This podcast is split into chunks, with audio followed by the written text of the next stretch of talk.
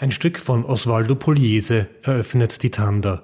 Blicke suchen einander, ein Cabeceo wird mit zustimmenden Nicken beantwortet. Der Lieder bietet seine Umarmung an. Dann schlüpft man da hinein und wenn das gleich so passt wie eben ein super Pullover oder ich kann das nicht sagen, also wenn das gleich, dann hält man so inne und man spürt, wow, das wird gut und man spürt aber auch, wie der andere sich freut. Gemeinsames Atmen in der Bewegung, Augenblicke, die die Seele berühren.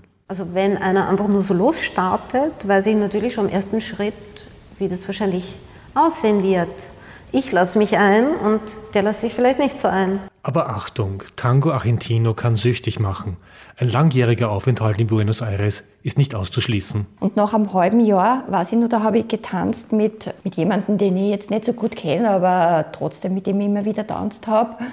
Und ähm, er hat mich dann gefragt, einfach so auf den Kopf zu, und hast du dich schon entschieden?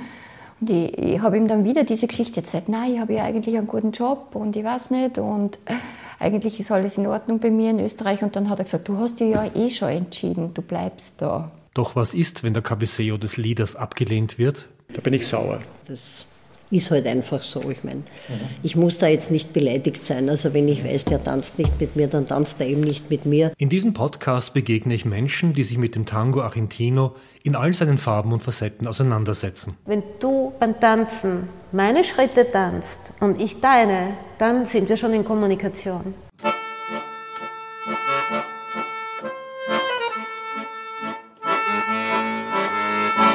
Cabeceo.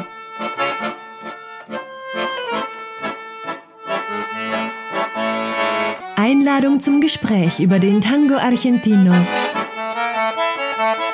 Ein Podcast von Heinz Duschanek. Ich freue mich auf Ihre Aufmerksamkeit.